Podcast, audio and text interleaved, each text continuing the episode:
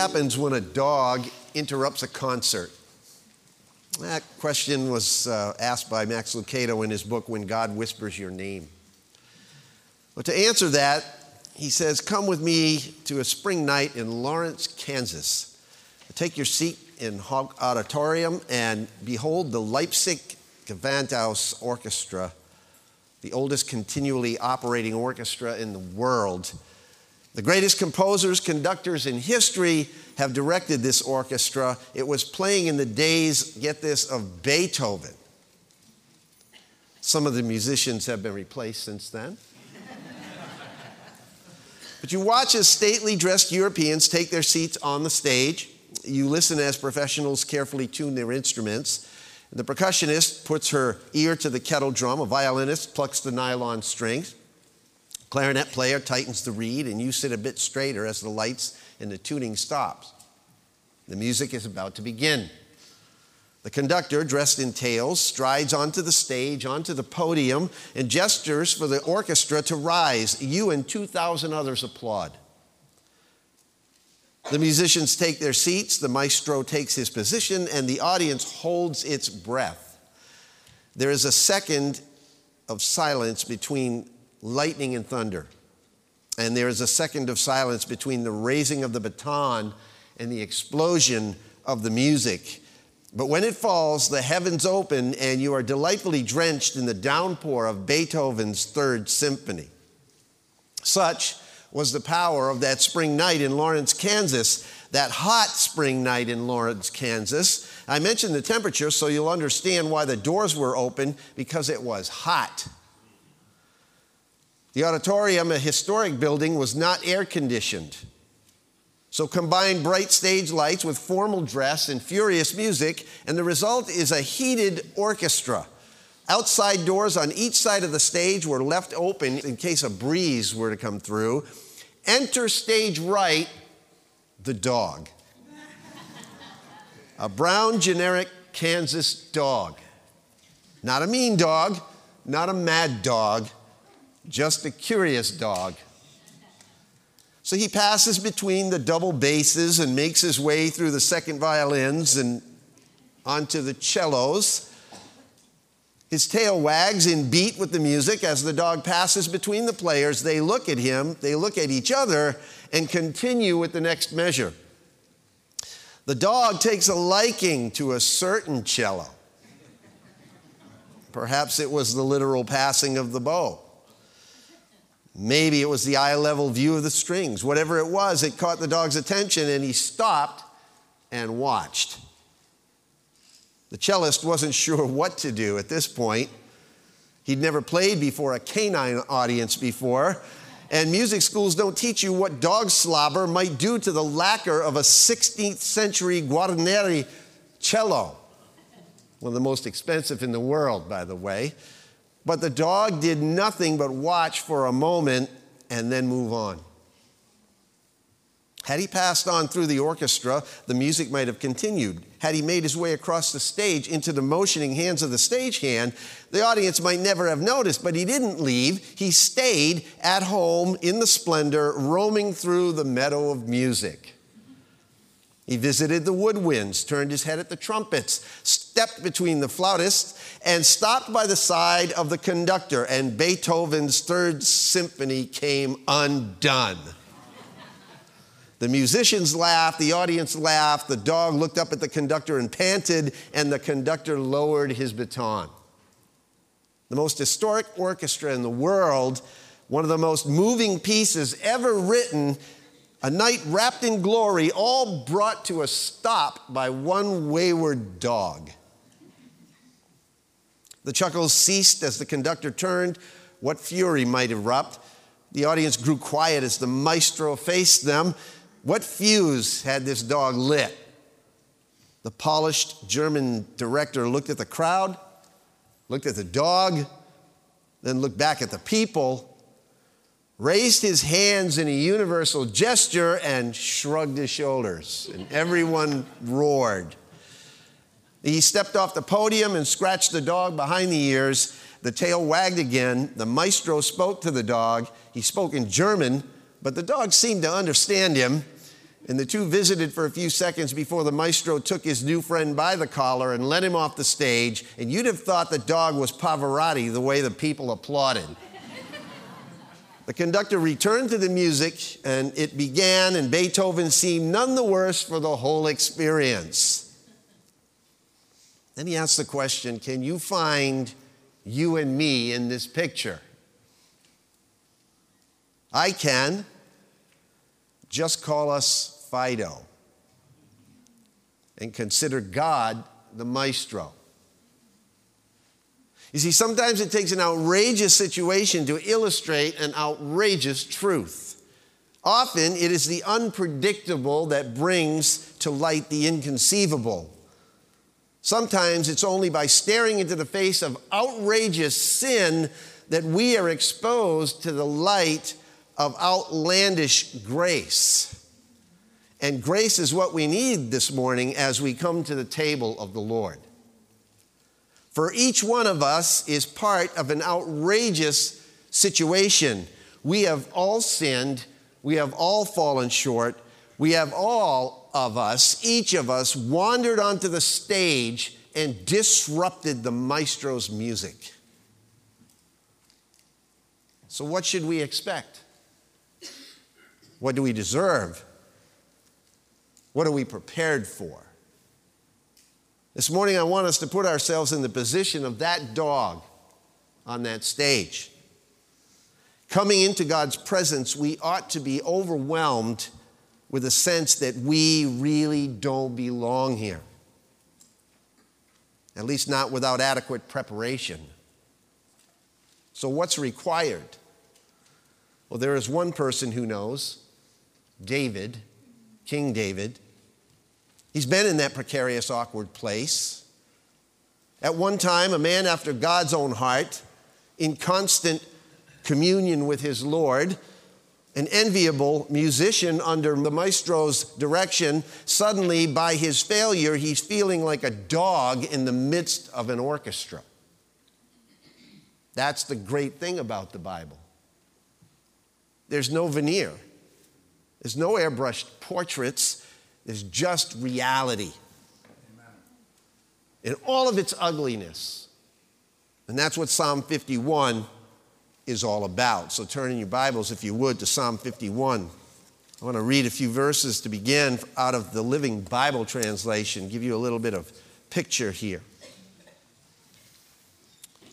Psalmist writes, O loving and kind God, have mercy.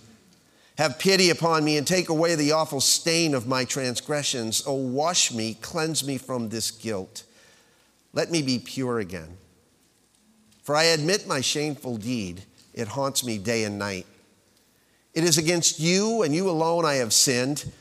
I did this terrible thing, and you saw it all, and your sentence against me is just. But I was born a sinner, yes, from the moment my mother conceived me. You deserve honesty from the heart, yes, utter sincerity and truthfulness. Oh, give me this wisdom. Sprinkle me with the cleansing blood, and I shall be clean again. Wash me, and I shall be whiter than snow. And after you have punished me, give me back my joy again. But don't keep looking at my sins, erase them from your sight. Create in me a new, clean heart, O God, filled with clean thoughts and right desires. Don't toss me aside, banished forever from your presence. Don't take your Holy Spirit from me. Restore to me again the joy of your salvation and make me willing to obey you. And then I will teach your ways to other sinners, and they, guilty like me, will repent and return to you. Don't sentence me to death, O oh my God. You alone can rescue me. And then I will sing of your forgiveness, for my lips will be unsealed. Oh, how I will praise you. You don't want penance. If you did, how gladly I would do it. You aren't interested in offerings burned before you on the altar. It is a broken spirit you want remorse, and penitence. A broken and contrite heart, O oh God, you will not ignore. You ever felt like David? In Psalm 51, we realize what God requires as we come to this table. We recognize that worshipful communion with the Lord requires the personal preparation of our hearts. But how can we prepare? Well, the answer is by putting our own lives through the grid of David's experience here in this psalm. It's a time for the spiritual celebration of God's grace, an individual confession of our sins, our personal commitment to spiritual change, and the joyful communication of God's truth.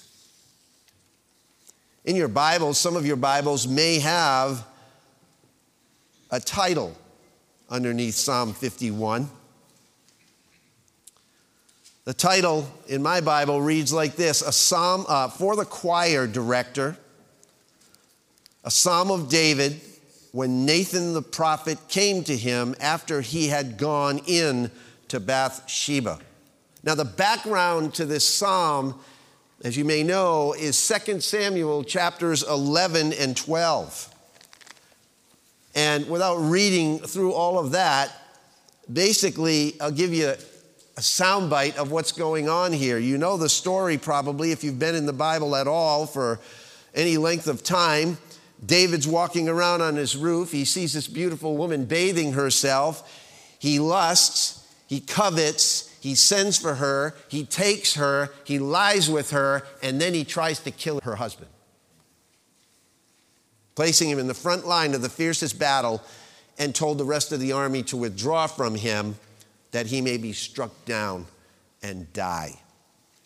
In 2 Samuel 11 26, now when the wife of Uriah heard that Uriah, her husband, was dead, she mourned for her husband. And when the time of her mourning was over, David sent and brought her to his house, and she became his wife. And then she bore him a son. But listen to how that verse ends. But the thing that David did was evil in the sight of the Lord. In chapter 12, 2 Samuel, verse 1 Then the Lord sent Nathan to David, Nathan the prophet, and he came to him. And he said some words, and he painted this portrait of a parable, basically. About a man that didn't want to sacrifice his own lamb and went and took the only one of a poor man so that he could use that instead. And David's anger burned greatly against that man and said to Nathan, As the Lord lives, surely the man who has done this deserves to die. He must make restitution for this lamb fourfold because he did this thing and had no compassion. And Nathan then said to David, You're the man. You're the guy. Verses 9 and 10. Why have you despised the word of the Lord? The prophet says, by doing evil in his sight. You have struck down Uriah the Hittite with the sword, have taken his wife to be your wife, and have killed him with the sword of the sons of Ammon. Now, therefore, the sword shall never depart from your house because you have despised me and have taken the wife of Uriah the Hittite to be your wife. In verse 12 of 2 Samuel 12, we read, Indeed, the prophet says, You did it secretly, but I will do this thing before all Israel and under the sun. And then David said to Nathan, I have sinned against the Lord. And Nathan said to David, The Lord also has taken away your sin. You shall not die. That's grace.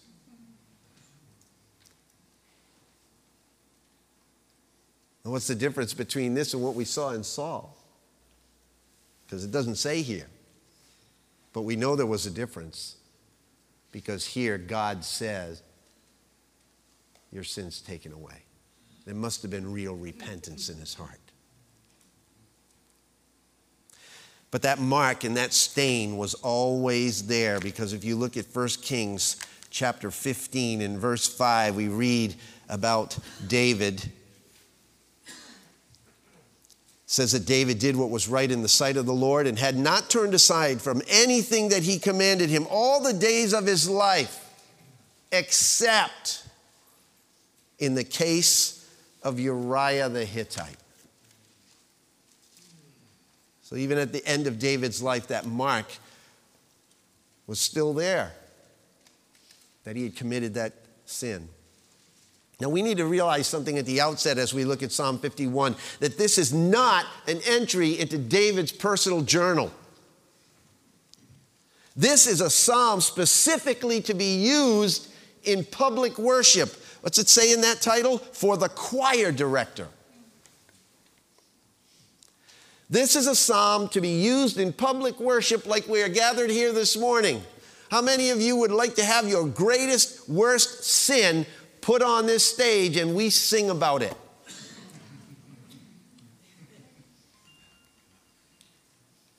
It's an amazing thing to me. That David, a high profile national leader guilty of blatant adultery and cold blooded murder, did not keep his sin a secret.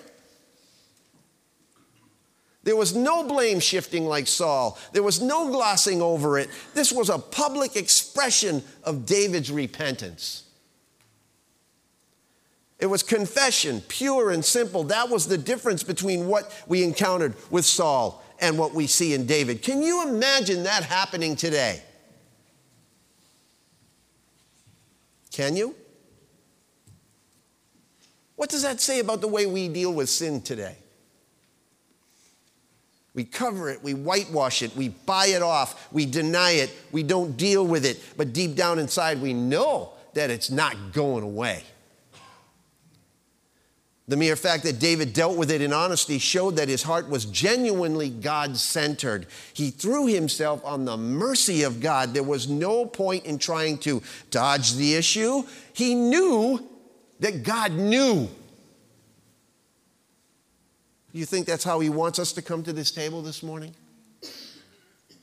In honesty? God says that those who worship him must worship him in spirit and in truth. And the truth is that God forgives. Amen? He restores, He renews when we come to Him with a broken and contrite heart. And so that's the first thing that we need to realize in Psalm 51 here is that a worshipful heart claims God's grace. Look at the first verse in Psalm 51. Be gracious to me, O God, according to your loving kindness, according to the greatness of your compassion, blot out my transgressions. A worshipful heart that is prepared seeks God's mercy. Coming to him by grace means that we make no excuses no apologies, no explanations. We come with one thing looming before us guilt. We're guilty as charged, and we're crying out for God's grace. And we know that it's available. Micah chapter 7 and verses 18 and 19 says these words, and it could be a prayer of ours this morning. Who is a God like you who pardons iniquity and passes over the rebellious acts of the remnant of his possession? He does not retain his anger forever because he delights in unchanging love. He will again have compassion on us. He will tread our iniquities underfoot. Yes, you will cast all our sins into the depths of the sea. It's a great words of scripture, of promise, of grace. And there's loads of God's grace and mercy available to those who will come boldly into the throne room in Jesus' name. I often tell the story of a poor woman from the slums of London who was invited to go with a group of people for a holiday at the ocean. And she had never seen the ocean in her entire life, but when she saw it, she burst into tears and sobbing. Those around her thought it was beyond strange that she should cry when such a lovely holiday had been graciously given to her. Why in the world are you crying? They asked. And pointing to the ocean, she answered, That's the only thing that I've ever seen in my entire life that there's enough of. Folks, whatever you're coming with here today to this table, you need to know this that God has oceans of mercy. There's enough of it for you. You can never, I repeat, never exhaust God's mercy as long as you keep seeking Him in Christ. receive God's grace. That's number one for preparation. Why? Because it's based on two things, according to this verse. It's based on his covenantal love. David uses one of the strongest words in the Old Testament to describe God's unchanging, loyal love. Be gracious to me according to your loving kindness. That's God's unconditional, unfailing, undeniable love. It is faithful even when you're not even when I'm not. Even in the face of our unfaithfulness, and you know what that is? That's grace in a nutshell. Grace. And then it's based on the second thing, his compassionate mercy. It says here, according to the greatness of your compassion, blot out my transgressions. His compassion stems from the deepest kind of love, greater than the love of a mother for her child, stronger than the tie between a father and a son. It's this gut level love that stems totally from personal choice, God's personal choice. And it's not based on any condition. It's not based on how we look.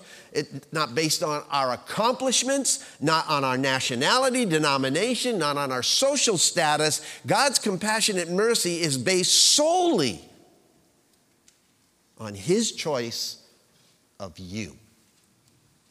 Solely. Isaiah chapter 49. The prophet writes in verse 14, But Zion said, The Lord has forsaken me, and the Lord has forgotten me. But can a woman forget her nursing child and have no compassion on the son of her womb? Even these may forget, but I, God says, will not forget you. I have inscribed you on the palms of my hands. Your walls are continually before me. This is what he's saying to the nation of Israel. Imagine what he's saying to you and me through Christ. We know what he's saying to you and me through Christ because it was said in the New Testament in Ephesians chapter 2, verses 8 and 9 For by grace you have been saved through faith, and that not of yourselves. It's a gift of God, and not as a result of works, lest anyone should boast. So when we look at this table and consider its meaning, we realize the immense, outrageous kind of love that God has for you and for me. It gives us this whole new perspective on what John 3:16 is talking about when John wrote, "For God so loved the world that he gave his only begotten son that whoever believes in him should not perish but have everlasting life." That's amazing grace. That's amazing love. How can it be, the song says, because it's God's compassionate, covenantal kind of grace, His love. That's how. Donald Grey Barnhouse once said this, said it this way. He said, Love that reaches up is adoration. Love that reaches out is affection. The love that stoops and reaches down, that's grace. And as we come to this table, we need to humbly claim the grace that God has offered to us. So claim God's grace. That's what a worshipful heart does. That's number one. Number two, a worshipful heart confesses its sins. Look at verses two through nine. Wash me thoroughly from my iniquity and cleanse me from my sin, for I know my transgressions, and my sin is ever before me. Against you, you only have I sinned and done what is evil in your sight, so that you are justified when you speak and blameless when you judge. Behold, I was brought forth in iniquity, and in sin my mother conceived me. You desire truth in the innermost being, and in the hidden parts you will make me know wisdom. Purify me with hyssop, and I shall be clean. Wash me, and I'll be whiter than snow. Make me to hear joy and gladness. Let the bones which you have broken rejoice. Hide your face from my sins, and blot out all my iniquities. Someone has once, once shared a great line with me. He said that it, sin wouldn't be so popular today, you know, if God judged it immediately. Heard me say that probably before. But we tend to forget that the results of sin may not be immediate, but I'll tell you one thing they're inevitable. It took David a full year to finally confess his guilt, an entire year. It wasn't until the prophet Nathan confronted him that it all fell apart. How long will it take you? if you're denying something? If you've got sin harbored in your heart, how long is it going to take before God finally gets through? Some of you have been harboring sin for a long, long time. Learn from David, confess it, deal with it. Don't come to this table unless you do. In the early days of the church, God dealt with sin immediately in order to emphasize the need for purity in his people. When people took communion in Paul's day and they weren't right with Christ, sometimes they became sick and even died because of it. 1 Corinthians chapter 11, we see that. Paul writes about it. Verse 27 Therefore, whoever eats the bread or drinks the cup of the Lord in an unworthy manner shall be guilty of the body and blood of the Lord. But a man must examine himself, and in so doing, he is to eat of the bread and drink of the cup. For he who eats and drinks, eats and drinks judgment to himself if he does not judge the body rightly. For this reason, many among you are weak and sick, and a number sleep, meaning die. But if we judged ourselves rightly, we would not be judged. But when we are judged, we are disciplined by the Lord so that we will not be condemned along with the world. Can you imagine, just for a moment, what communion services would be like today if God dealt with us on the spot like in that day? We'd probably celebrate it once a year if that, not once a month, or in some cases once a week. But you know, the answer isn't avoidance, the answer is compliance. We need to personally confess. That's what, that's what David did.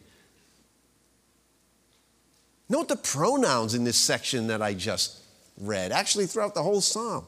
Wash me thoroughly from my iniquity, cleanse me from my sin. For I know my transgressions. My sin is ever before me.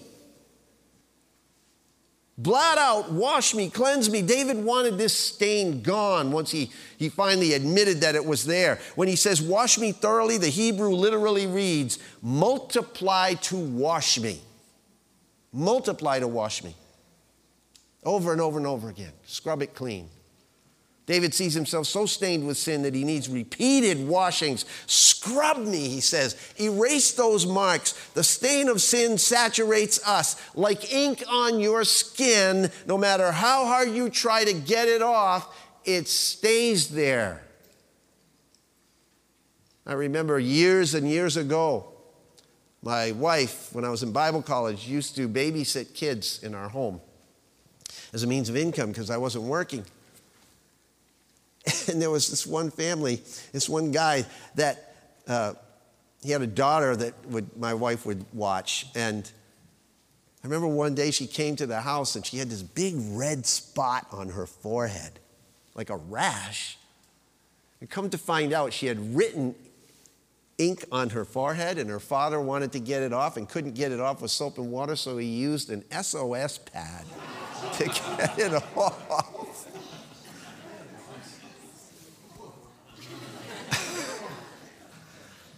There's only one cleansing agent for sin. The only hope that we have when faced with the permanent stain of sin is the blood of Jesus Christ. You can't wash it off, you can't scrub it off, you can't use a spiritual SOS pad to get it off because it'll leave a mark. The blood of Jesus Christ, says John in 1 John chapter 1 verse 7, cleanses us from all sin.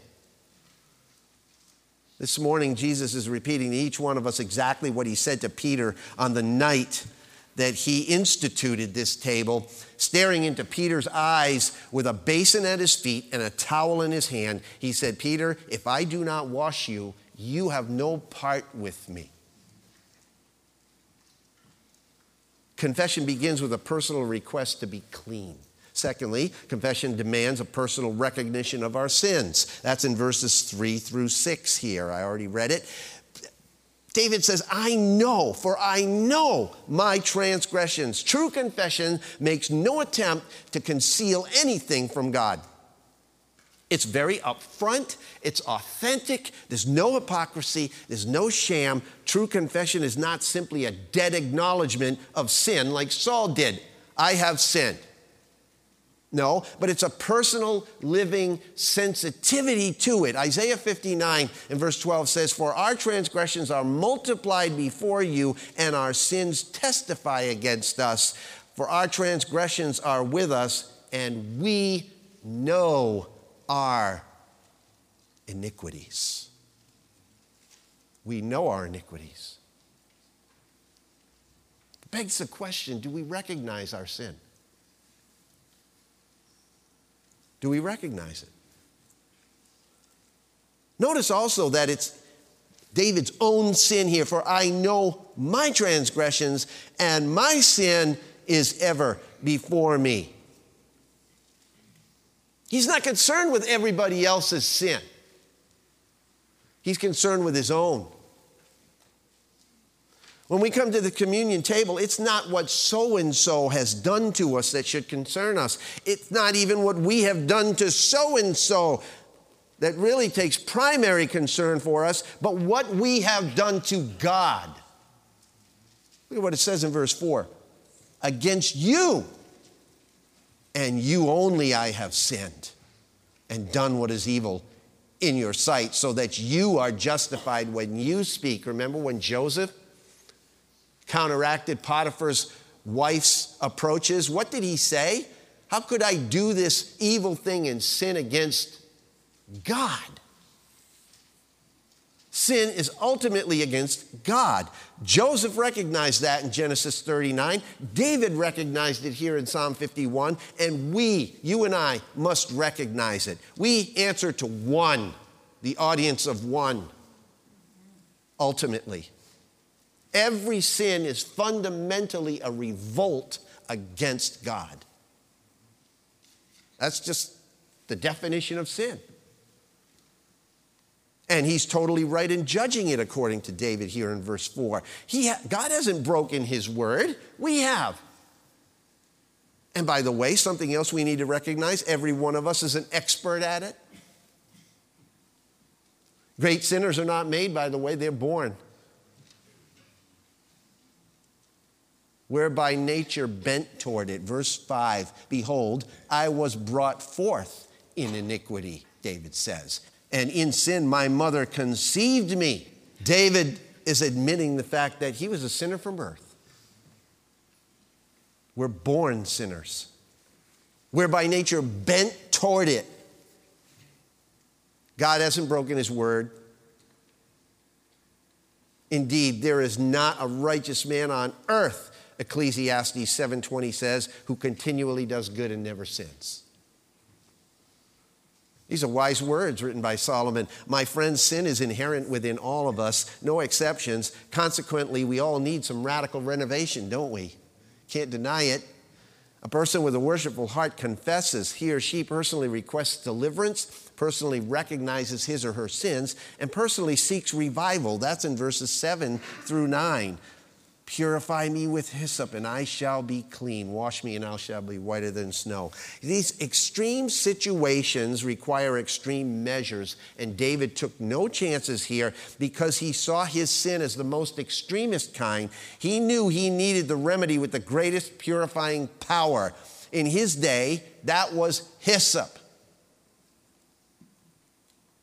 Hyssop, which was the instrument used to sprinkle the sacrificial blood of cleansing upon an unclean person. You can read about it in Leviticus chapter 14. When a, when a leper was cleansed, they used hyssop and sprinkled blood on them.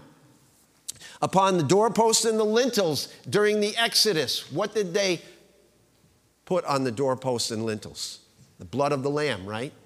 What did they use to spread that out? Hyssop. Christ is the fulfillment of that symbol. He is the remedy with the greatest purifying power. This table that we're about to receive and partake in represents the cleansing of sin that Christ accomplished at the cross the shedding of blood, the sprinkling of blood. the pouring forth of blood to cover us, and not just to cover our sin, but to take the guilt away. Hebrews chapter 9, verses 21 and 22 says, And in the same way, he sprinkled blood on the tabernacle and on everything used for worship. In fact, according to the law of Moses, nearly everything was purified with blood, for without the shedding of blood, there is no forgiveness. And in Matthew chapter 26, verses 27 and 28, this is Matthew's version of the Last Supper. He says, that when he had taken the cup and given thanks, he gave it to them, saying, Drink from it, all of you, for this is my blood of the covenant, which is poured out for many for the forgiveness of sins. Martin Luther translated this verse Unsin me with hyssop, verse 7. Unsin me with hyssop is how he translated it. That's exactly what we need, isn't it? To be unsinned. To be unsinned. That's all we want to be, isn't it? Clean. We don't want God to look at us and to see division or anger or selfishness or pride or deception in us. We want Him to see us clean, spotless, without blemish or wrinkle, don't we? We don't want to hear the voice of condemnation. We want to hear the voice that says, I forgive you. And there's only one way for that one way to be washed, one way to hear the sound of joy, the sound of God's voice saying, not guilty. There is only one way for God to forget the way that we've treated Him, one way to blot out the mess that we've made. We need a new heart. Period. Charles Spurgeon wrote these words. He says, What Moses with the tables of stone could never do, Christ does with a pierced hand. Romans chapter 8, verse 1 says, There is therefore now no condemnation for those who are in Christ Jesus. Thirdly, a worshipful heart is committed to change. Beginning in verse 10. Love these verses. Create in me a clean heart, O God, and renew a steadfast spirit within me. Do not cast me away from your presence, Lord. Do not take your Holy Spirit from me. Restore to me the joy of your salvation and sustain me with a willing spirit. Then I will teach transgressors your ways, and sinners will be converted unto you. Here's a joke for you. A question How many Pentecostals does it take to change a light bulb? Answer Four. One to change it, three to pray against the spirit of darkness. How many Baptists does it take to change a light bulb? Change? Somebody heard that before. How many Amish does it take to change a light bulb? There are no light bulbs to change. You've probably heard about the guy who took his old car to a dealer and asked him to sell it for him. When the dealer saw, asked how many miles were on it, the man replied, Well, it's got 230,000 miles on it. And the salesman replied, You know, it's never going to sell unless you turn back the odometer. So the man left, and when the car salesman hadn't heard from the guy in several weeks, he called him. He said, I thought you were going to sell that old car. I don't have to anymore, came the reply. It's only got 77,000 miles on it now. Why should I sell it? Here's the problem too many people think they can please God by simply changing their external behavior and dialing back the sin. They're only fooling themselves because what we need is a new heart. As we approach this table, we begin to realize that, like David, we need more than just a clean heart. We need a recreated heart. Create in me a clean heart, O oh, God. God is in the business of creating new things, causing things to exist where there was nothing before. Create in me a clean heart. He says it's the same word, that word create, that was used in Genesis 1 1, when in the beginning God created the heavens and the earth. Same word. David knew that he needed a complete inward change, something completely new. He knew that it required power way beyond his capacity. And we need that same change. And we cannot make it happen. You cannot make that happen. Only God can cleanse us from the inside out. Only Christ can recreate a heart. True purity cannot be achieved by personal effort. We can change all we want to on the outside. But unless we allow Christ to transform that heart on the inside, our lives become nothing more than whitewashed graves. That's what Jesus said. According to Jesus, the hypocritical Pharisees were not clean. At the Last Supper, Jesus said that Judas was not clean. How many of you are not really clean in this place because you have never received Christ as your personal Lord and Savior? I don't know the answer to that question. Only you can determine that. But if you haven't, and only you know who you are, please don't participate in this communion table. You'll only be hurting yourself because someday you'll have to account for it. We just read it in 1 Corinthians 11. No, we need a recreated heart. The answer is to ask God to recreate your heart. And we need a renewed spirit. Create me a clean heart, O God, and renew a steadfast spirit within me. And then we need a resumed relationship, a restored relationship with God. Verse 11 Do not cast me away from your presence. Don't take your Holy Spirit from me. If there's unconfessed sin in your heart, there's a wall in your relationship with God. Although in the New Testament, a believer can never lose his salvation or lose the indwelling Holy Spirit. Unconfessed sin will cause you to lose your intimacy with God and your usefulness sometimes to God. He may put you on the shelf.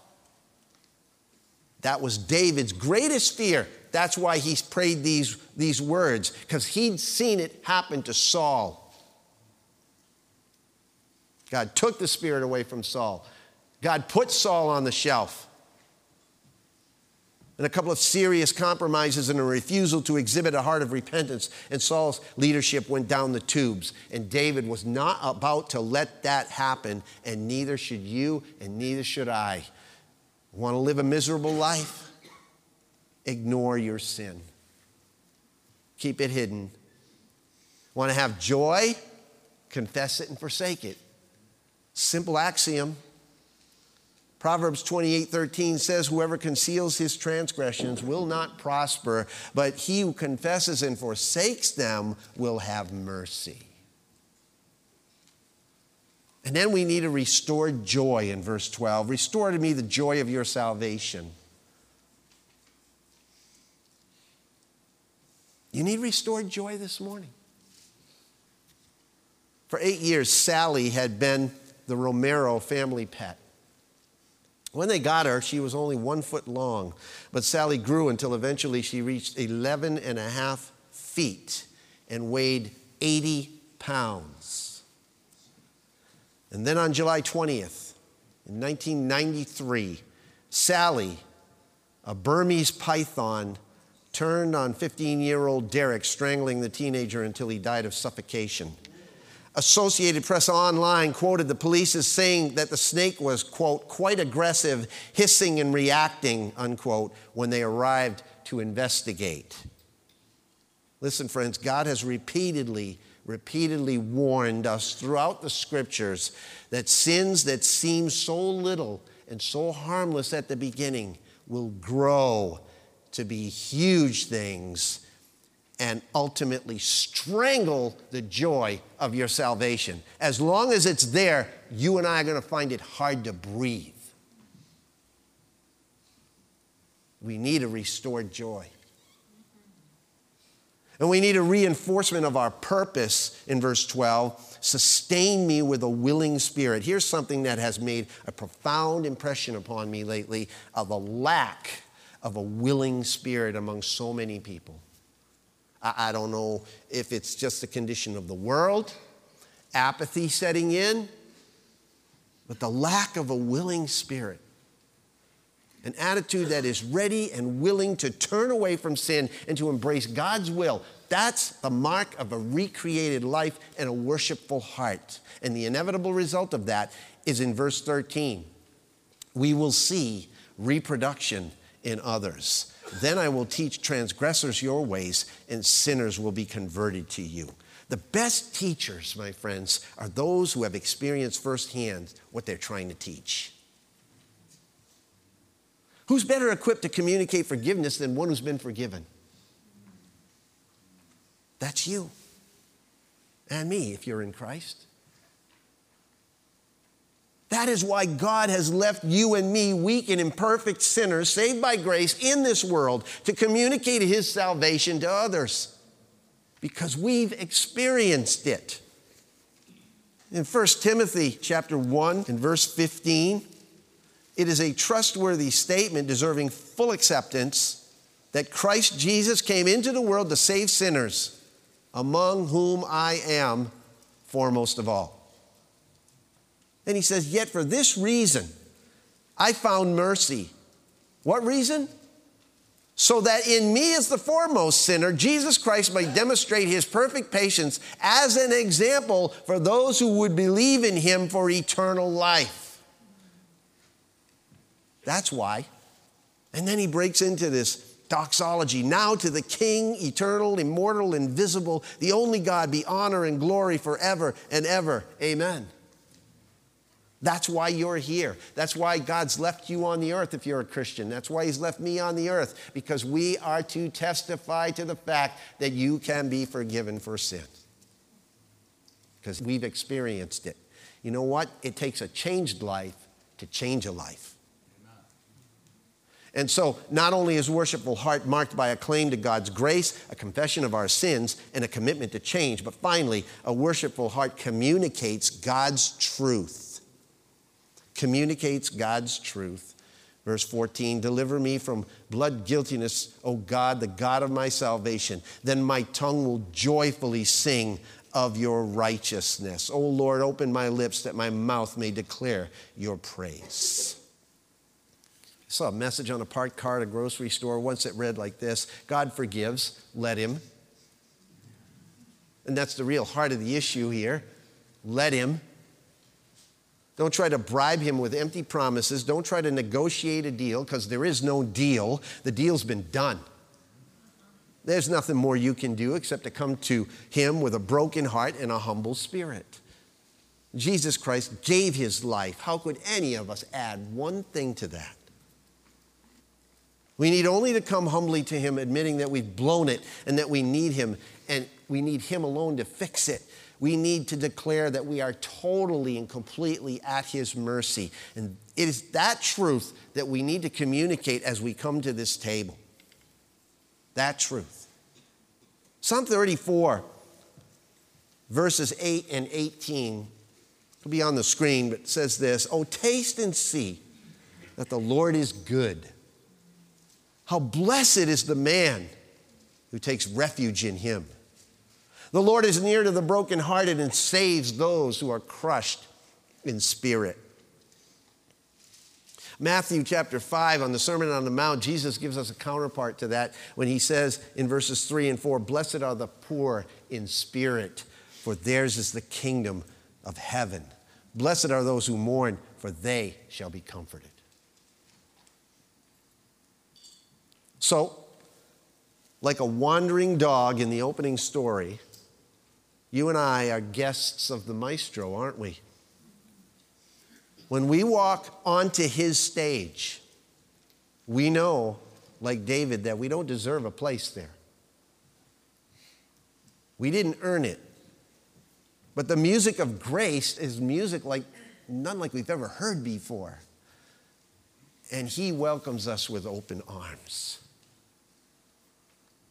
In the Old Testament, anyone who sinned as David did needed a word from a priest or a prophet indicating that he was forgiven. Only then could he participate in worship again. In Psalm 32, David, which is a counterpart to Psalm 51, actually, they're out of order chronologically. Psalm 51 comes before Psalm 32 in the spiritual scope of David's life. But in Psalm 32, David testifies of that word from God that he's forgiven. In Psalm 32, verse 5, I acknowledged my sin to you, David says, and my iniquity I did not hide. I said, I will confess my transgressions to the Lord, and you forgave the guilt of my sin. Selah. In the New Testament, that word of forgiveness is eternally inscribed in the words that John wrote in 1 John chapter 1 verse 9 that if we confess our sins, he is faithful and righteous to forgive us our sins and to cleanse us from all unrighteousness. So here's a closing story.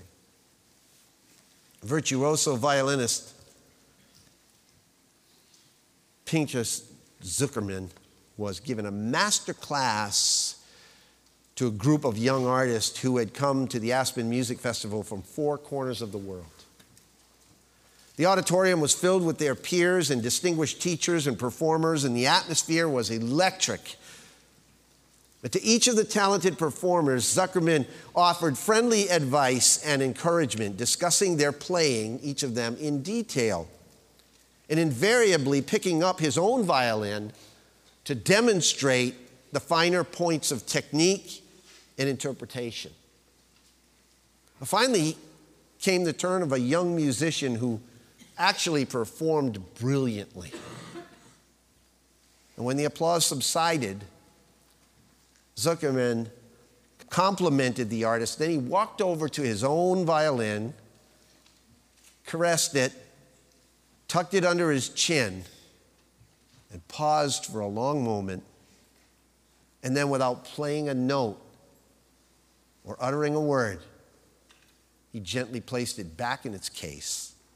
And once more, the applause broke out, and this time it was deafening in recognition of the master who could pay so gracious a compliment to the student. Now, folks, when we approach this table, with a prepared heart, claiming God's grace, confessing our sins, committed to change, and communicating His truth, instead of a shrug or a sneer or a slap or a curse or a word saying, This is how you should have done it. God restores us to a right relationship with Him. And He did it with David, and He did it with Peter. And he did it with Paul, and he will do it for you.